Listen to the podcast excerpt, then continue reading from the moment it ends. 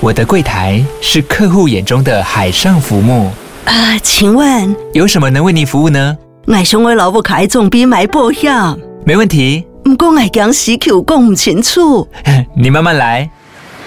办您靠岸，台银人寿一直都在，以安心、可靠、诚信、稳健为本，尊重多元，关怀弱势。因为台银人寿，我不再漂流。以上广告由台银人寿提供。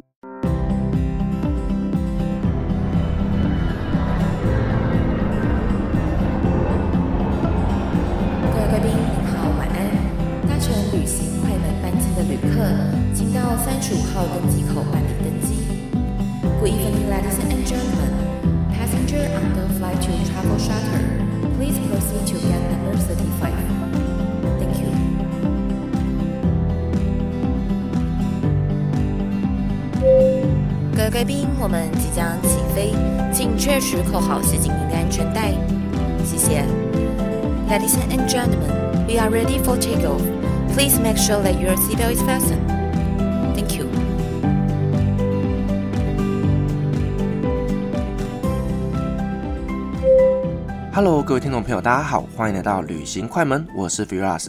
今天呢，我们很高兴邀请到我们的好朋友，就是爱旅行的 Joyce。他来节目上面跟我们分享他的旅游故事。其实上次 Joyce 来跟我们分享呢，就是呢他在台湾徒步环岛遇到有趣的人、有趣的事，以及呢跟我们分享他的新书。但是呢，其实 Joyce 呢台湾徒步旅行之后呢，他的旅行故事并没有结束哦，他也开始了非常非常精彩的欧洲旅行。那我们今天呢，欢迎 Joyce 来跟我们分享他接下来的旅行故事，好吗？欢迎 Joyce。Hello，大家好，我是 Joyce，很高兴又回到旅行快门。对，因为其实我这。甚至看你的线动啊，一直在分享，包括像是你去朝圣之路嘛，然后后来又去呃欧洲几个国家旅行，那些照片真的好精彩哦。对啊，我其实自己也没有想到，就是走完朝圣之路之后，就这样子。一路世界旅行，就旅行到现在已经快要一年了，真的非常非常羡慕你的生活哎。也没有，所以就是这一集要来跟大家讲，不是只有大家外表看到的那样，其中也是有很多心酸。对，而且我相信你的分享也可以给我们很多人一些勇气。其实出去旅行并不是这么困难的事情。对，而且现在其实是从旅行转换一个身份，变成是旅居。然后又在疫情过后，其实这个方面蛮多人想要知道要怎么样子可以像我这样子生活，所以我就觉得说一定要找你，然后来录一集跟大家好好的分享。是，所以我们今天其实会比较着重在于就是旅居，旅居呢就是在国外一边工作一边旅行的体验。没错，好，所以我一开始我先来跟大家讲我这一次的旅程是从哪里开始的。就是我这次呢，其实是从西班牙的朝圣之路开始，因为那时候我在台湾徒步环岛，走完之后，我其实去各个离岛，六大离岛也全部都徒步完成。当你在做这件疯狂的事的时候，就好多人在你耳朵旁边一直讲说：“那你知道西班牙有一条朝圣之路吗？那你觉得有一天你会去走这个朝圣之路吗？你都走完了之后，你觉得你有办法战胜朝圣之路吗？”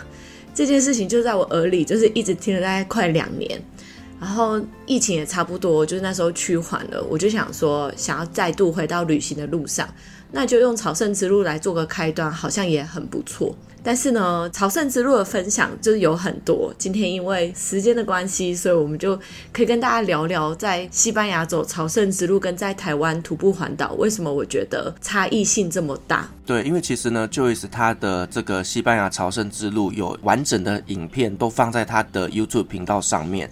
那也有其他的一些 Podcast 频道上面有做非常详细的一些访谈。那呢，如果说大家想要知道的话呢，到时候这些影片连接我会把它放在下面。那我们今天其实请 Joyce 就是来跟我们分享，就是台湾的徒步跟朝圣之路有什么样的差别？呃，我觉得有比较轻松的部分，也有比较困难的部分。像是比较轻松的部分的话，我是觉得朝圣之路真的是一条非常成熟的道路，它沿路的指标非常的明确。就是你不太可能会迷路，但在台湾你可能要一直不断的看着地图走，然后你有可能就是会有很多条路线可以走啊，而且常常会遇到人车共行的状况，就要去判断路况，还蛮危险的。但是朝圣之路它会把马路跟人走的路都分开来，相对来讲就是可以安全一点，比较不会有后顾之忧。但是台湾的话比较好的是，到处都是便利商店、警察局、庙宇这些地方，你其实都可以补给啊、装水或者是上厕所。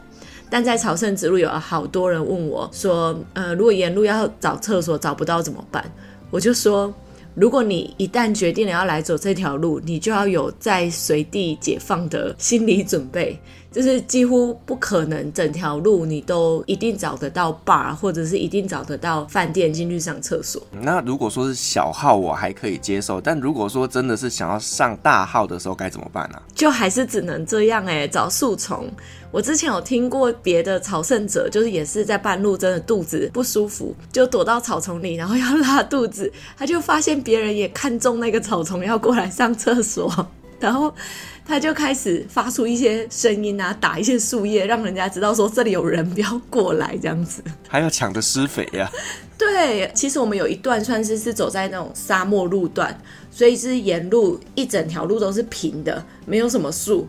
那一段的时候，我就觉得哦，要上厕所都要走好远，就不是很方便。而且女生的话走这么久，一定会遇到就是月经来啊，所以其实真的就是要克服啦。但是我觉得，如果你已经做好心理准备了，就也没有什么没有办法 就地解放的。就是你有一些生理上面的状况，就是事先都要先准备好，并且做好心理准备啦。对，然后还有一点就是，像是他们的洗沐浴用品或者是吹风机这种，通通都不会给你。就是你通通都是要自己带，所以你就是要背比较多东西。但是在台湾，你住在不管是青年旅馆还是民宿里，这些东西他们都会帮你准备得很好，就是舒舒服服的，也有洗衣机。但在朝圣之路的话就没有，都是要自己背，而且衣服通常大部分的人也都是手洗，因为你投洗衣机的钱都还蛮贵的，一次就是可能洗衣服就要台币一百多，然后你再烘衣服又要台币一百多，这个就是是最基本的价格。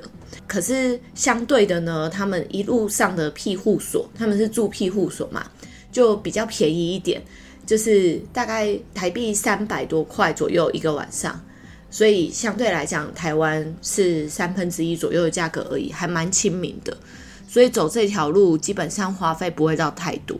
哇，那我真的非常期待你到时候回来台湾跟我们举办这样子的分享会，让我们知道说想要去西班牙做朝圣之路需要做一些什么准备。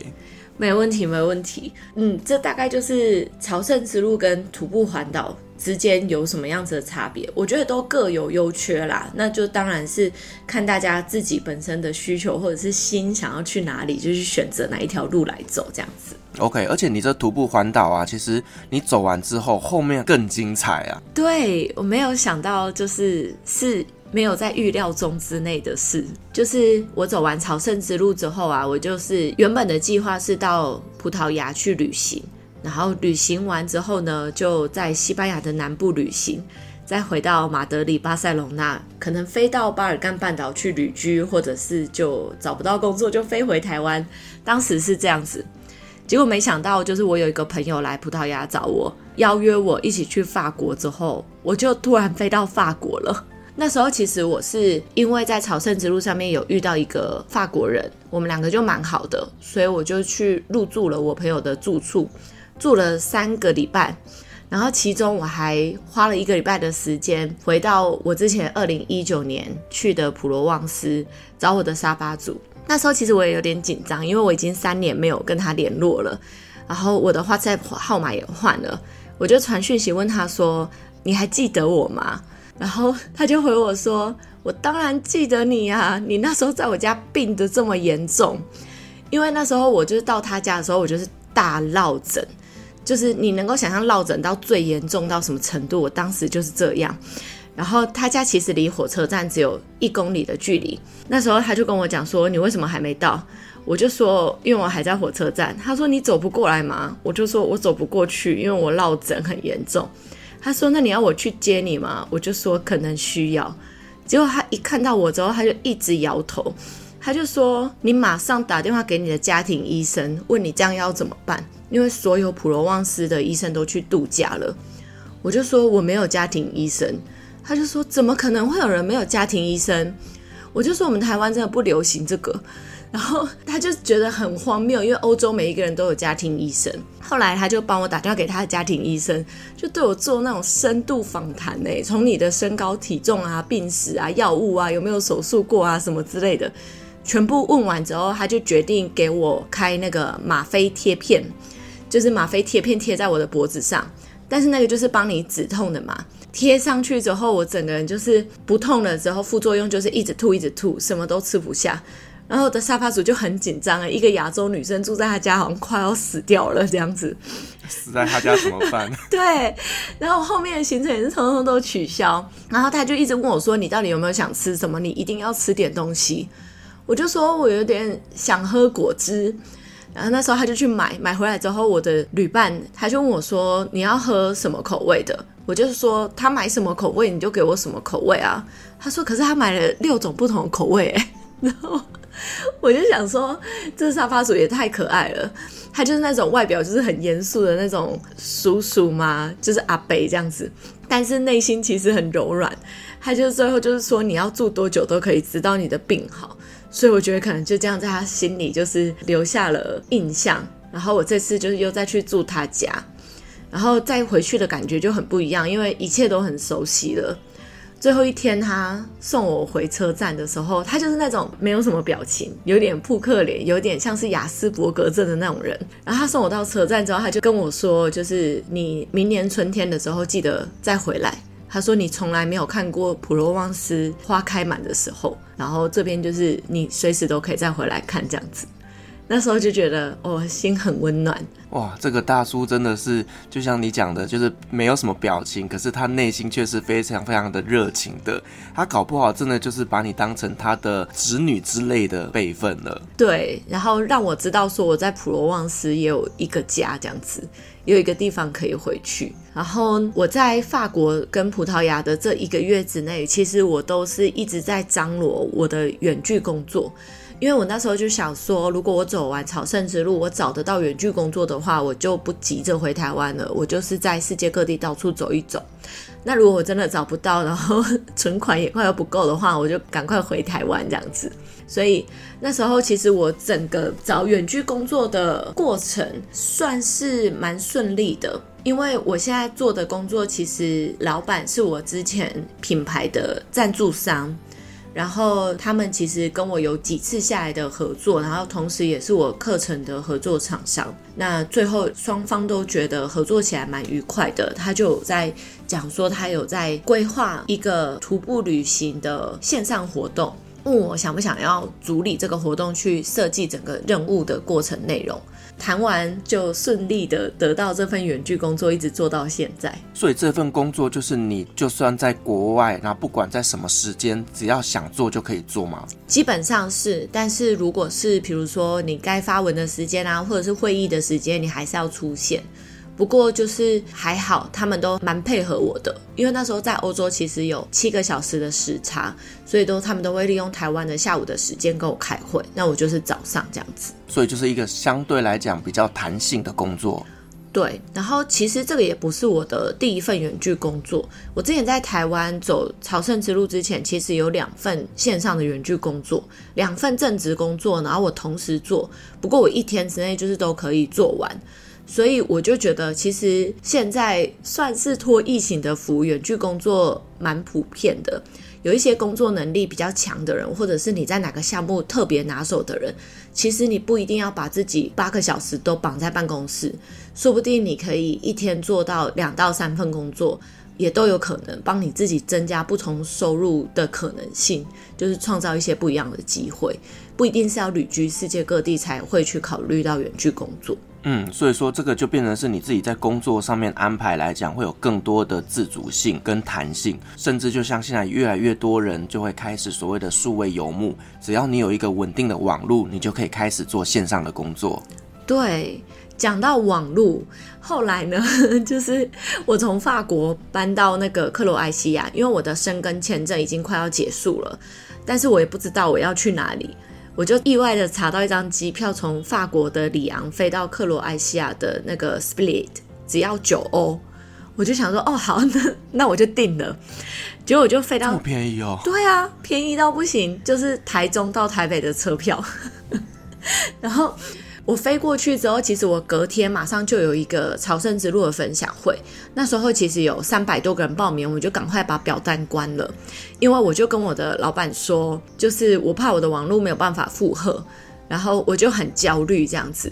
然后他们就说，别人办分享会都是怕没有人来参加，然后你办分享会是怕有太多人来参加，你这是什么心态？因为我那时候我真的觉得欧洲网络没有像是在亚洲这么普及，就是还蛮多地方讯号没有到很好的。结果我那天抵达之后就要测试嘛，因为隔天就要分享会了。去之前要跟房东讲过很多次，他都说我们 WiFi 很好，然后我看他的评价也都没有负评之类的。结果一到之后。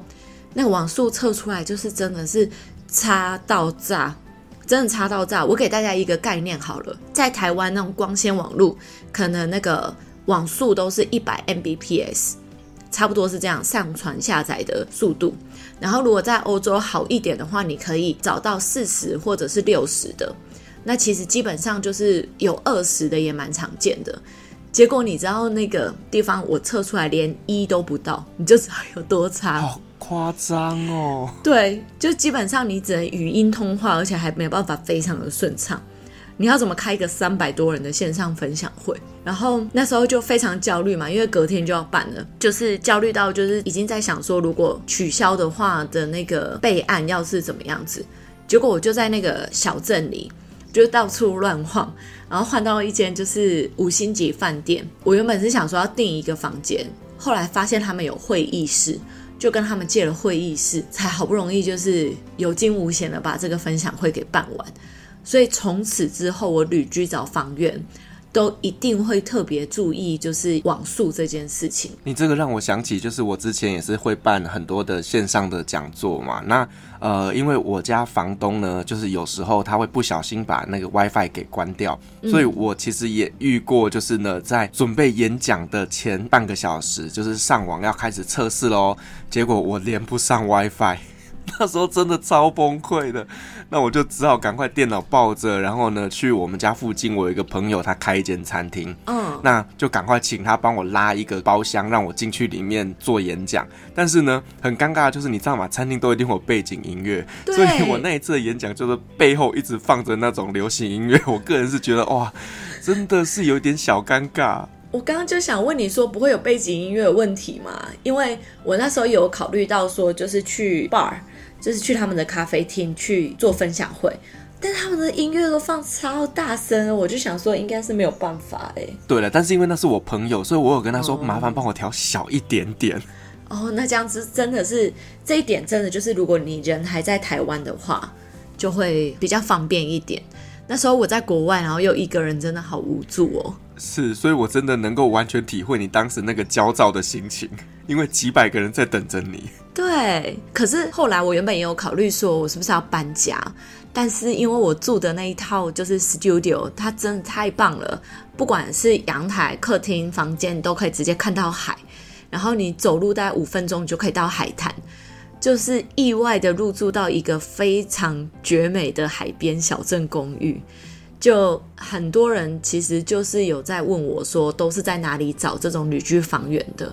其实没有什么太大技巧，大部分就是会在 Booking 或者是 Airbnb 上面找。但是如果你是住一个月以上的话，你就可以开始跟房东谈价格。那其实现在也有很多数位游牧有在分享，有很多人是用那种顾家顾宠物的方式去换宿。或者是你直接在当地的 Facebook，或者是外国人在那个地方的 Facebook 上面询问，也都可以意外的找到还不错的房源。就是这些，其实网络上有很多很多的资讯啊，或者是说请当地认识的朋友来帮你做介绍，都可以找到蛮意外的房子的。嗯嗯嗯，而且如果你时间充足的话，就先定个一个礼拜。随便订个青年旅馆还是什么的，然后你自己在当地亲身去找、亲身去测网路啊什么之类的，这种就是你应该就是选择机会都可以更多，所以其实不用太操心。因为像我之前自己在土耳其旅行的时候，就像你讲的，我可能先订个几天，那订完之后呢，我会去跟房东谈，因为其实如果不透过第三方的话。他们就可以让你有一个比较便宜的价格入住。所以我如果要住比较长的时间的话，我不会一次全部订满，嗯，可能我就先订个三五天，然后后面再去谈。对对对对对，而且最好就是自己先亲身去看过那个环境。然后确定喜欢之后再订，如果时间充足的话。对啊，如果说你打算在那边待一个月，然后一一次订满了一个月，入住第一天你就开始啊，这个也不行，那个也不行，但是你钱都已经付了。对啊，就会有点麻烦。然后那时候其实我在克罗埃西亚有遇到一个人，他真的就是超级旅行者，我在他面前就是小巫见大巫的那种等级。他那时候是开着那种退役的消防车，改造成露营车。从德国一路开到克罗埃西亚，要开到黑山共和国，在各地旅行。然后因缘际会之下就遇到他，他就跟我说，他每年大概有三分之一的时间都待在印度，他就是很喜欢印度。然后他之前就是因为在过那个陆路的边境的时候，签证过期了一两天，就是还没有办法去更新，就他被尼泊尔警察就真的铐上手铐，然后差点就是关进监狱。那时候真的就在警察局被关了，就是几天这样子。然后他就跟我讲整个故事的巨细靡遗，又跟我说他那一年的年初在斯里兰卡，就是骑摩托车出去旅行，差点被野生的大象踩死。然后我就想说。天哪，这个人的故事，他又自己去越南爬一些洞穴，然后那个洞穴不是那种很 popular，就是大家都会去爬的那一个，他就只有一个头灯，然后他爬到就是好像几公尺以下的，就是差点爬不出来，就是差点死在里面。然后我就想说，哇，这个人真的是很疯狂，然后就聊聊聊聊聊，就感觉跟他聊天，就是听了很多旅行故事，他身上就是有很多刺青这样子。然后我就说：“你身上每一个刺青都有意义吗？”他就说：“嗯，几乎每一个都是有意义的，而且都是他自己设计的。”我就指着一个圆圈的刺青，我就问他说：“那这个圆圈的刺青也有意义吗？”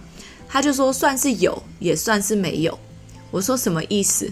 他就说：“因为那个他那天其实已经预约好刺青师傅了。”但是他脑中一直没有 idea 去设计出那个图案，他就问说可不可以取消？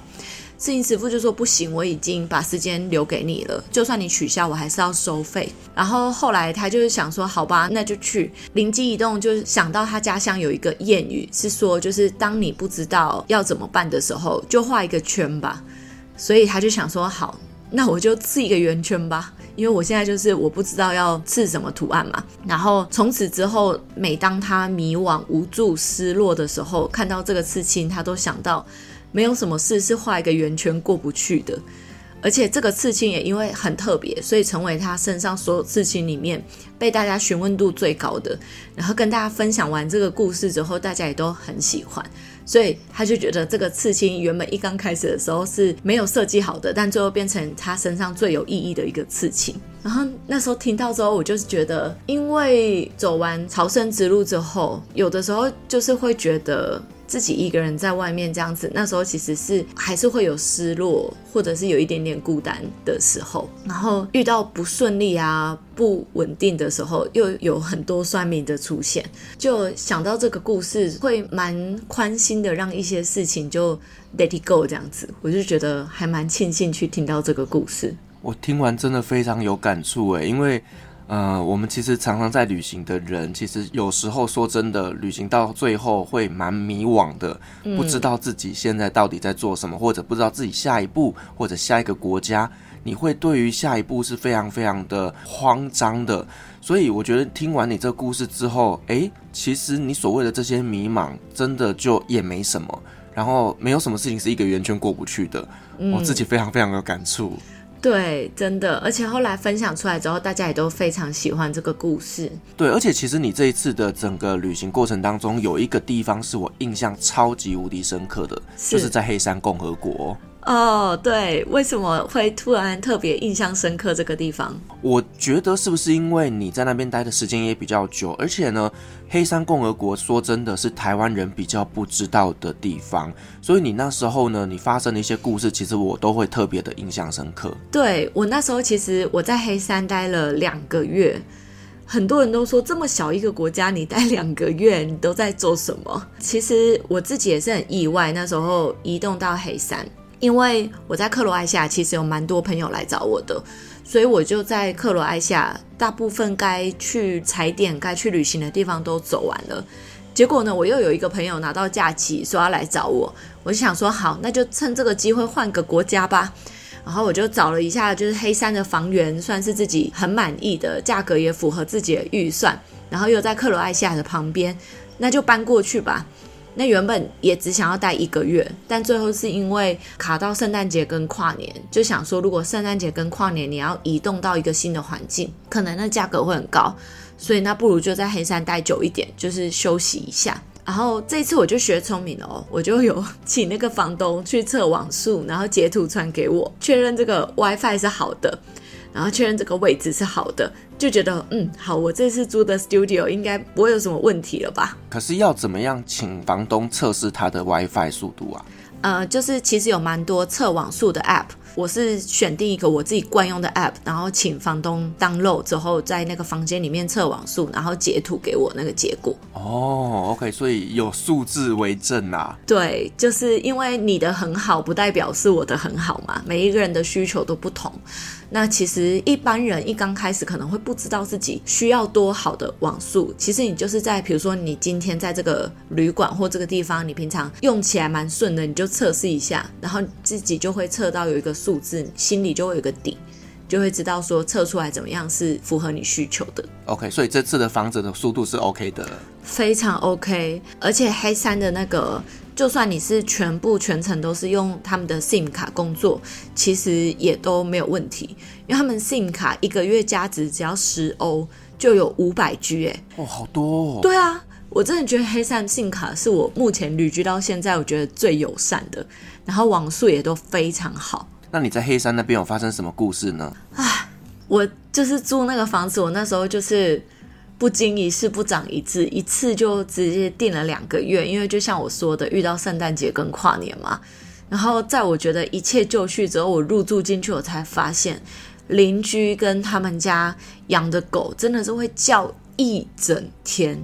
叫一整天，真的让我精神崩溃就算了，让我完全没有办法工作，因为我那时候都要录 podcast，然后我就要趁狗在睡觉的时间，就是早起或者是半夜录，要不然的话白天的时间它就是一直叫一直叫，然后到后期，因为我在准备朝圣之路的线上课程，我真的是原本可能八个小时可以录好的线上课程好了，我大概可能录了三到五天吧。就是因为狗一叫我就得停，狗一叫我就得停，我真的超级崩溃。从此之后呢，就是我在旅居要找房子的时候，我都会问说：那你们房子附近有没有狗啊？或者是同一栋建筑里面有没有住小孩？就是我没有办法跟狗与小孩一起住，因为我必须要一个安静的环境去工作。这个真的就很像你家楼上在施工，虽然它施工的时间呢是整个九点之后，但是你真的就是在家工作的人会非常崩溃。对，这真的是我觉得也是旅行需要克服的一件事情，就是环境音。如果你需要一个很安静的地方，对，其实如果你是今天去那种观光区里面旅行的人啊，其实你真的就是尽量避免就是在淡季，因为其实很多的民宿啊，很多的设施，他们都是用淡季的时间在做施工，所以你就白天可能呢，你就会听到乒乒乓乓、乒乒乓乓的声音。对，但是后来呢，因为我现在目前是在尼泊尔嘛。然后我后来来尼泊尔之后，我就发现你要在加德满都找到一个安静的地方，几乎是不可能不可能的任务。对，我后来也就释怀了这件事情。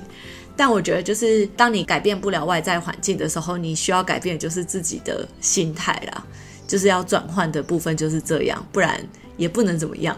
对啊，不然你要去哪里找安静的地方？那个地方环境就是这样子。对啊，然后接下来跟大家谈谈，就是可能蛮多人都很好奇的，就是我旅居一个月的花费是多少？因为那时候还蛮多人问的，所以我在黑山我就拍一支影片，我在黑山的花费。那那边的物价是高的吗？其实我觉得就是跟台湾差不多，可能再稍微低一点。像是我租那一整个 studio 啊，就是厨房，然后总共有三四张床，整个客厅、阳台跟浴室是两百五十欧一个月。我觉得应该是在台北租一个套房的价格也差不多是这样吧。对，大概一万多块台币。对，在那边住大概是八千多，所以就还算 OK。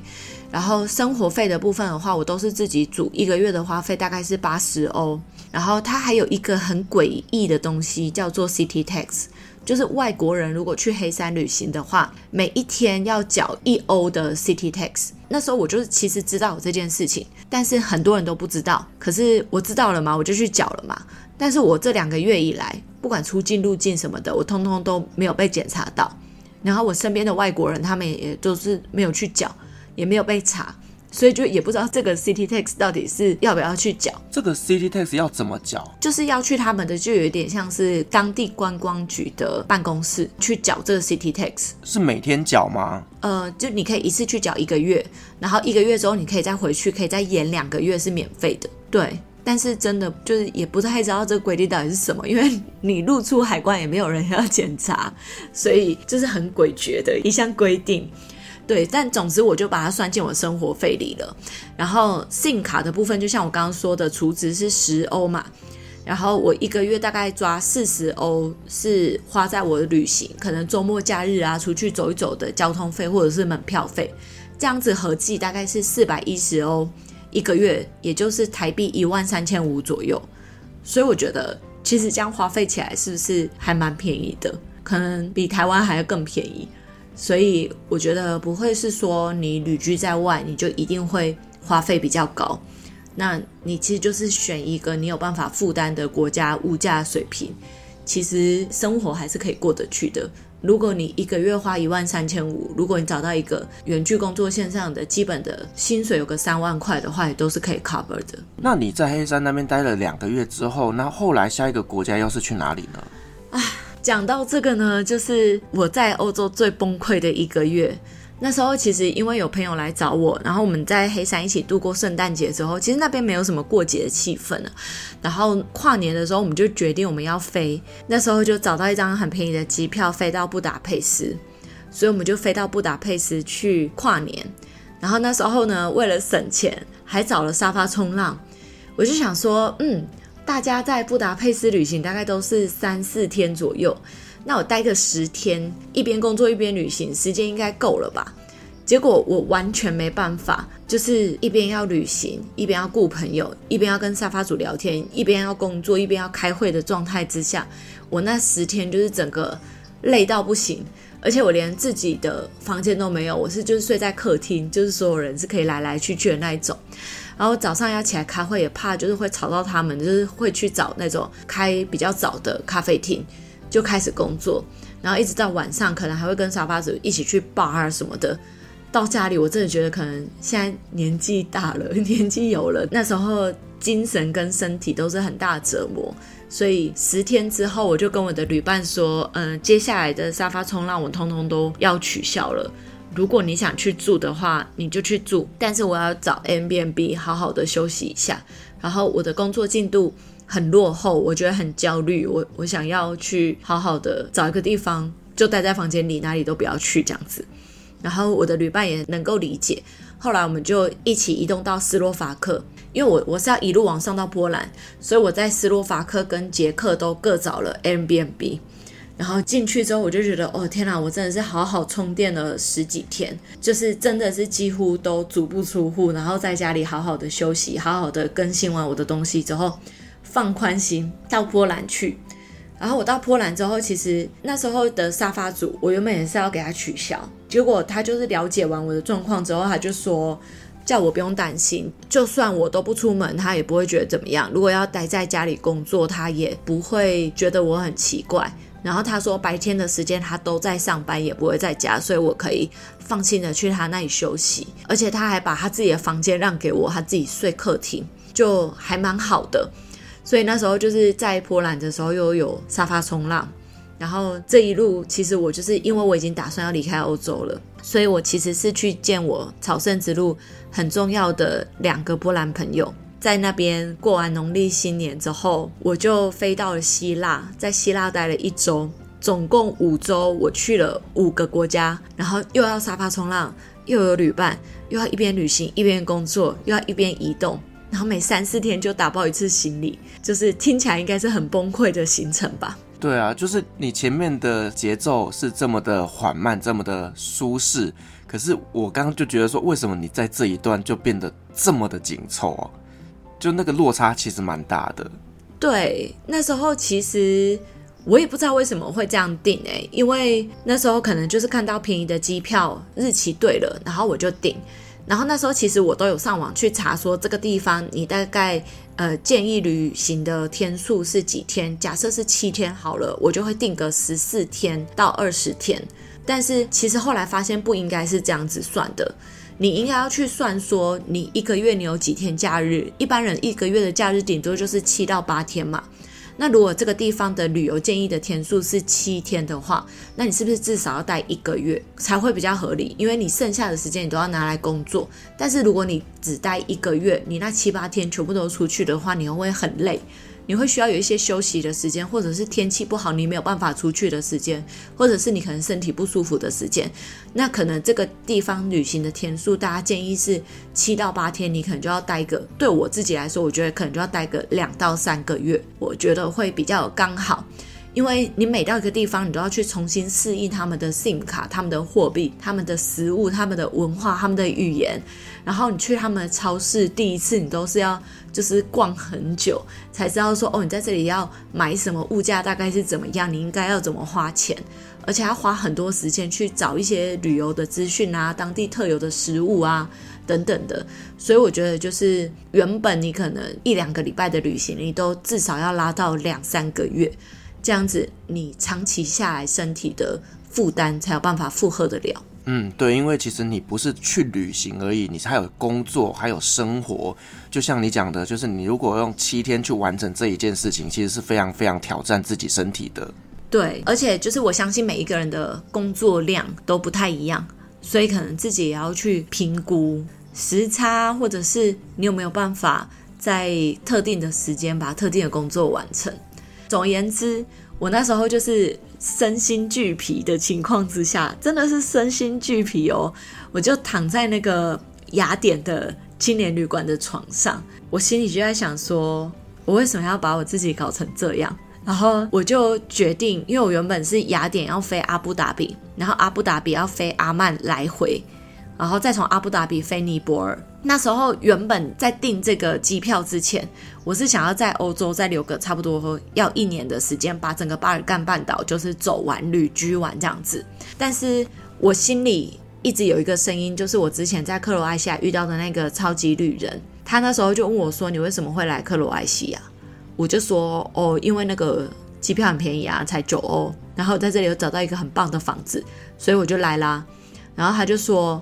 那你为什么接下来要去黑山？我就说哦，因为我克罗埃西亚都走完啦，我又有朋友要来找我，我想说那就换一个地方，那边也符合我的预算，又很便宜，所以我就决定要去黑山。他那时候就跟我随口讲了一句话，但是我一直记在心里。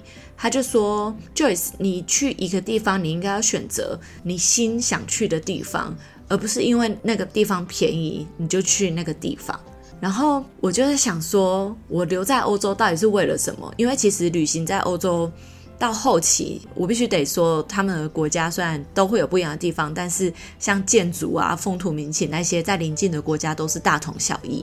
然后也看到都不会有那种非常兴奋的感觉。你可能会觉得很美，但是你不会觉得有新的感官刺激的那一种。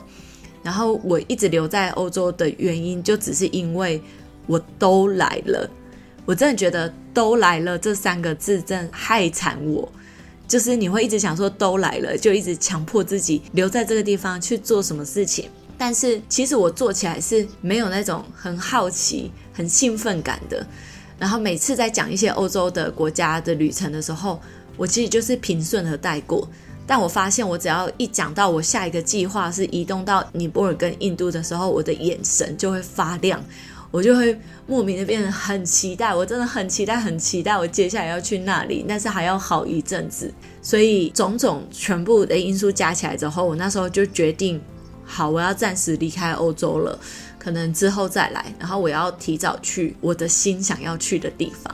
那你是为什么会想要去阿布达比或者是去阿曼呢、那时候其实是因为我在找机票的时候，我发现从阿布达比飞尼泊尔的机票非常便宜，然后阿曼是我从很久之前就想要去的一个地方，就是从阿布达比来回的机票又是超级便宜，好像二十欧吧还是什么的，就是便宜到炸。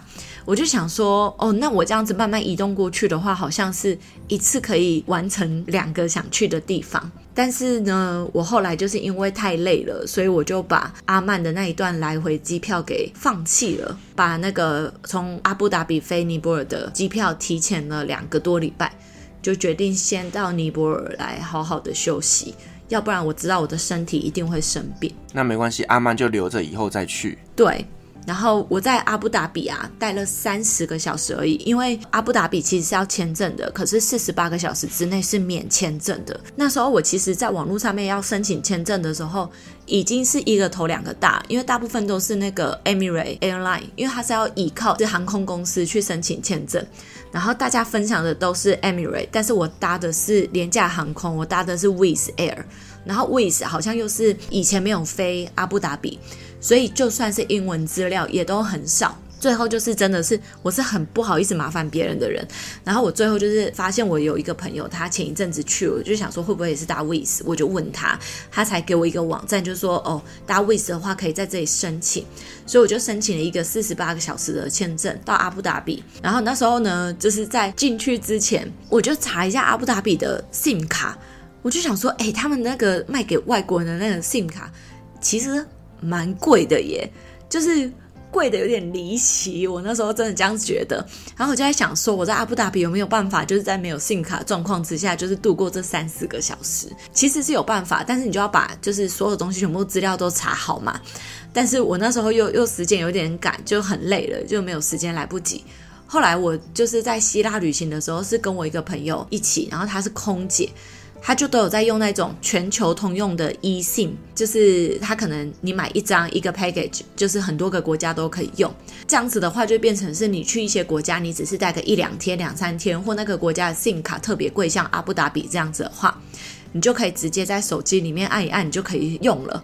我就觉得天哪，这也太方便了吧！而且算起来比在阿布达比当地办 SIM 卡还便宜，而且还省下你下飞机之后大排长龙去排队的时间。我就觉得发现新宝物，让我更意外的是，我那时候就是跟我的空姐朋友在聊天的时候，我就说啊，可恶，因为我在那时候在订 Airbnb。他要我收验证码，我就要拆掉我的那个手机壳，换上我台湾的 SIM 卡去收验证码。而且我的手机壳是犀牛盾的，就无敌爆难拆的。然后拆掉之后装上 SIM 卡又到期，又要再按一次。然后他就说：“哎，你台湾怎么没有也转 eSIM，就是电子 SIM 卡？”我就说：“台湾也可以吗？”他就说他也是意外发现的，他就也是在台湾要去续约的时候，在远传跟那个店员讲，然后店员就说不用啊，你就办一个 eSIM，你就不用每一次要说验证码都还要换回来。然后他就说说不定你也可以办。我自己用的是中华，所以我确定中华跟远传可以用。然后那时候我也是不知道我人在国外可不可以，后来我就请朋友去帮我问，结果既可以代办，第一次办又免手续费。我现在就是在手机里面都是 e 信只要插一张当地的信用卡就好了，我觉得超级轻松方便，推荐给大家。你这个我等一下要去中华电信了。因为你讲到那个收验证码，我真的是哇，太常遇到这个问题了。尤其是你知道吗？就是你在拆换 SIM 卡又有时间限制，然后那个验证码它又可能就是哦三分钟之内有效，所以你每次只要那个信一寄出去，你就开始被换，搞得自己手忙脚乱的。那常常又会呢那个超过时间，然后又要再重新寄送，超麻烦。对，而且旅行的时候很怕你把这张信卡用不见，你也没办法去补办，所以就超级方便。推荐大家一定要去办。对，而且就是我们常常就是会想要一落地就有网络可以用，所以呢可能会是在飞机上面换 SIM 卡。可是你知道飞机是一个晃动的交通工具，所以如果它一晃，哇，你 SIM 卡掉地上或者掉到那椅背里面，你就啊跟他说塞哟娜娜了。对，我觉得现在真的很感谢科技这么发达。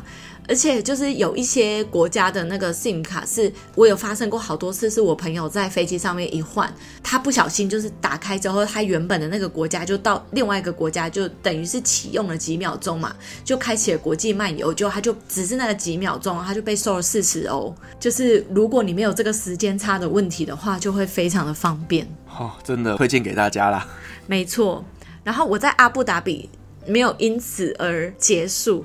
我那时候其实，在阿布达比原本一刚开始也是找沙发冲浪，然后后来我就是觉得，因为我是半夜抵达，所以我就觉得只有三十个小时而已，我不如就找一个最便宜的 Airbnb 随便住就好了，就不要再去住沙发冲浪了，所以我就都取消了。后来就有一个沙发主，他就是说他没有办法 host 我，但是他可以带我出去走一走，这样子也可以带我出去，可能吃个饭啊什么的，我们就都有陆陆续续在联系。然后我去之前呢，他就跟我讲说，你等下半夜到的时候，你可以传讯息给我，如果我还醒着的话，我可以去机场接你。然后我就说，哦，怎么这么好？他就跟我说，那如果真的太晚的话。你租的那个 Airbnb，你可以 host 我吗？哈，我就整个觉得就心很累，我就想说，你真的觉得你这样讲话有合理吗？你自己在阿布达比就有一个家，你要我 host 你不就是居心不良吗？对啊，我就跟他说，呃，那你不用来接我了。我刚查了一下，我觉得从机场到市区也没有那么不方便，就是我自己可以 handle，不用担心。然后之后他再传讯息给我，我也是再没有理他。我就觉得我快要崩溃了，就是我已经这么累了，你还要给我天外飞来一笔。反正总而言之呢，最后我就去住了 Airbnb 嘛。然后那时候其实我只是待三十个小时，我就想说那就订一个最便宜的就好了。然后我一进去之后，我整个是傻眼，就是光是那个环境，因为我对于环境的直觉敏锐度其实都蛮高的，就是这地方安不安全、危不危险的那个感觉。然后阿布达比其实到处都算是，我觉得算是蛮安全的。但是那个 Airbnb 楼下啊，还有整个建筑的气氛是让我觉得感觉很像，就是那种会有很多人聚集在那里吸毒的地方，然后很阴暗，味道也非常的不好。那时候我进去之后，他是把整个就是类似像那种可能一般三房大小的公寓，用木板隔间，也没有隔到天花板哦。就是用木板隔间，大概隔成十个小的单人间，然后所有的墙壁跟门就是那种薄弱到，甚至是连我可能大力一点就可以敲破的那一种，所以更不用讲什么隔音效果了。就是你可以直接很轻松的，不用用丹田的力量，就可以跟隔壁房的人对话的 那个程度。就是直接用隔板隔出来的小房间呢、啊？对，然后隔得很夸张，而且就是环境就是非常非常的脏，就是厕所啊、厨房什么的都非常非常的脏。然后那时候就是想说，没关系，反正我就是待一一个晚上而已嘛，我接下来就要走了。结果就是我结束之后，我要退房之前，我就在房子里面，我因为我都会录开箱嘛、线动啊或者什么之类的，然后我就在录那个线动。结果房东他就在厨房剁鸡，他拿菜刀过来，然后跟我讲说：“你在干嘛？你在录影片吗？你为什么要录影片？”然后我就说：“哦，因为我是一个 YouTuber，所以我都会记录什么的。”然后他就一直指着我，警告我说：“就是我不要我的家被放到网络上面哦。”他就说我警告你不准放上去。然后那时候真的是吓到不行，然后我就赶快回我房间，就是把所有 Airbnb 的资讯跟这个房东的资讯传给我朋友。然后我跟我朋友说，一个小时之后我会跟你报平安。如果我没有跟你报平安的话，你知道要怎么找到我，你知道要报警什么之类的。然后那时候因为还有其他的房客，他们还没退房，就像我说的，就是隔音很差，我就不相信他在其他房客还听得到的状况之下会对我怎么样，所以我就决定我要提早退房到机场去。我就赶快把我的行李全部都打包，然后走出去，走到一个安全的地方，说赶快跟我朋友报平安。我那时候真的快要吓死了，而且他又很高大，看起来很像是要杀了我的感觉，吓死了。对啊，我那时候真的是吓死哎、欸，所以就是好险，他来警告我的时候还有别的旅客在。不然我真的不知道他会对我做出什么事情。所以其实我真的觉得，在挑选 Airbnb 真的不能只是因为价钱便宜啦，还是要稍微去看一下其他的一些评论。就像你讲的，如果说它的环境这么差，或者是隔音那么差，我相信下面的这些评价可能或多或少分数都有受到影响的。对，可是它也是有四点五分呢。我就想说，只住一晚应该也还好吧。但是就，唉，一分钱一分货。其实讲到这个，我我其实是大部分的时间蛮 enjoy 一个人旅行的，但是我不得不说，如果你有一个旅伴，或者是你有一个伴侣，你有另一半的话，你一样的预算，你可以住到高级很多的地方。就是你可能一个晚上预算是二十欧好了，你自己一个人二十欧，你只能住到超级远、评价不好或是很烂的 Airbnb。但是如果你两个人加起来是四十欧的话，你就可以住到市中心，然后很大，就是很正常的房子。这也是在旅行的时候需要取舍的地方。对，因为我之前也有这样的经验，就是我带朋友去旅行之后，那朋友先行离开嘛，那可能我自己还会想要在伊斯坦堡再待一个三天左右，那我就会觉得说，那剩我一个人，我其实就不用住到很高级的旅馆或饭店，一样我就是 Airbnb 开始找哦，那个一个晚上可能一千多块台币的，我就觉得很 OK。那因为我其实都会呃定在市中心交通方便的地方。可是有一次，我就定了一个，哎，我觉得好像离市中心很近，结果呢，我完全忽略了伊斯坦堡就是一个丘陵地，它真的就是非常非常多的山。嗯，那我就拖着我的三十公斤的行李爬山，而且呢，那个山有时候还没有那个方便拖行李的那种滑坡，它就是爬楼梯。然后你爬上去之后，你就会开始怀疑人生，说哇是在冲沙小。然后，当你好不容易把行李全部拖上去之后，你想说，对，那我退房之后，我要再拖着行李往下走。那个时候，你真的就会觉得说，我到底为什么要订这里？我如果多花个呃五百块、一千块台币，我就住在市中心。那不是很好吗？对，所以其实，在订 Airbnb 有时候呢，它的那个地形是不会显示在地图上面的。嗯，这个时候我们就真的要考虑一下，就是尽量避免那种非常便宜的，因为它有可能真的就是在不容易去的地方。对你讲的这个，我在很多地方也都心有戚戚焉。例如，就是像旧金山那种都是坡的地方，或者是像什么玻利维亚什么的，都是阶梯的，那个真的会很崩溃，就要小心一点，就要慎选。对啦，就是一些跟大家分享啊、呃，我们在挑选 Airbnb 的辛酸血泪史。没错，我的欧洲旅行这七个月就这样画下句点。我原本是想说，耶，我终于要去尼泊尔了。但其实我真的那趟飞机从雅典要起飞的时候，我其实心里是就有一点点不舍得的，就已经觉得好像自己在欧洲都是各地都有朋友、有家人、有家，但是我就觉得一定有一天还是会回去的。那我在这里面也是想要借由旅行快门跟大家讲，不要觉得就是旅居欧洲好像就很困难，或者是遥不可及。其实还是可以办得到的，就是遵循这些前人的建议，然后下去做规划的话，我相信大家也是可以在欧洲旅居的舒舒服服。对，其实就是你只要有勇气，然后一步一步的规划，其实并不是像你想象中的这么的困难，这么的挑战。所以呢，我觉得 Joyce 的故事呢，就可以给很多未来想要去这种呃欧洲旅居啦，或者到世界各国旅居的朋友，哦，一些小小的心得分享。没错，没错。那 Joyce，你为什么那个时候会选择想要下一站去尼泊尔啊？因为呢，我其实之前二零二零年的时候，我在台湾徒步环岛嘛。然后二零二一年，我其实完成了台湾离岛的徒步。那二零二二年，我完成了朝圣之路之后，我就在想，二零二三年我要去哪里走路呢？其实有很多人叫我去日本走四国遍路。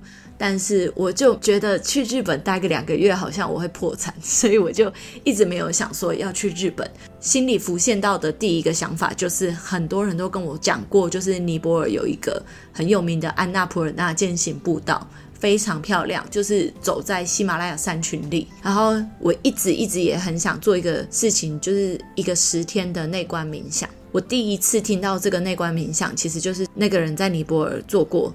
所以我就想说，好，我真的很想去看一下这个国家是什么样子。也很多人告诉我这个国家有多特别，有多有人情味，有多有趣。所以我就决定下一站就来去尼泊尔吧，完成我二零二三的徒步计划，然后同时也去体验这个我已经想了三年，但是却一直没有去执行的内观冥想。对，因为 Joyce 呢，接下来就要开始他的这一个践行的计划，那我们呢就期待他完成这整个尼泊尔的践行之后，再来跟我们分享他在尼泊尔的故事。没问题，非常期待。好，那我们今天真的很高兴邀请到 Joyce 来跟我们分享他在欧洲旅居的故事。那跟我们分享了很多在那边呃有趣的人啊、事啊、物啊，以及跟我们建议一些关于 Airbnb 的选择，以及一些呃远端工作的一些选择性。好，我们再一次感谢 Joyce 的分享，同时也感谢所有听众今天的陪伴。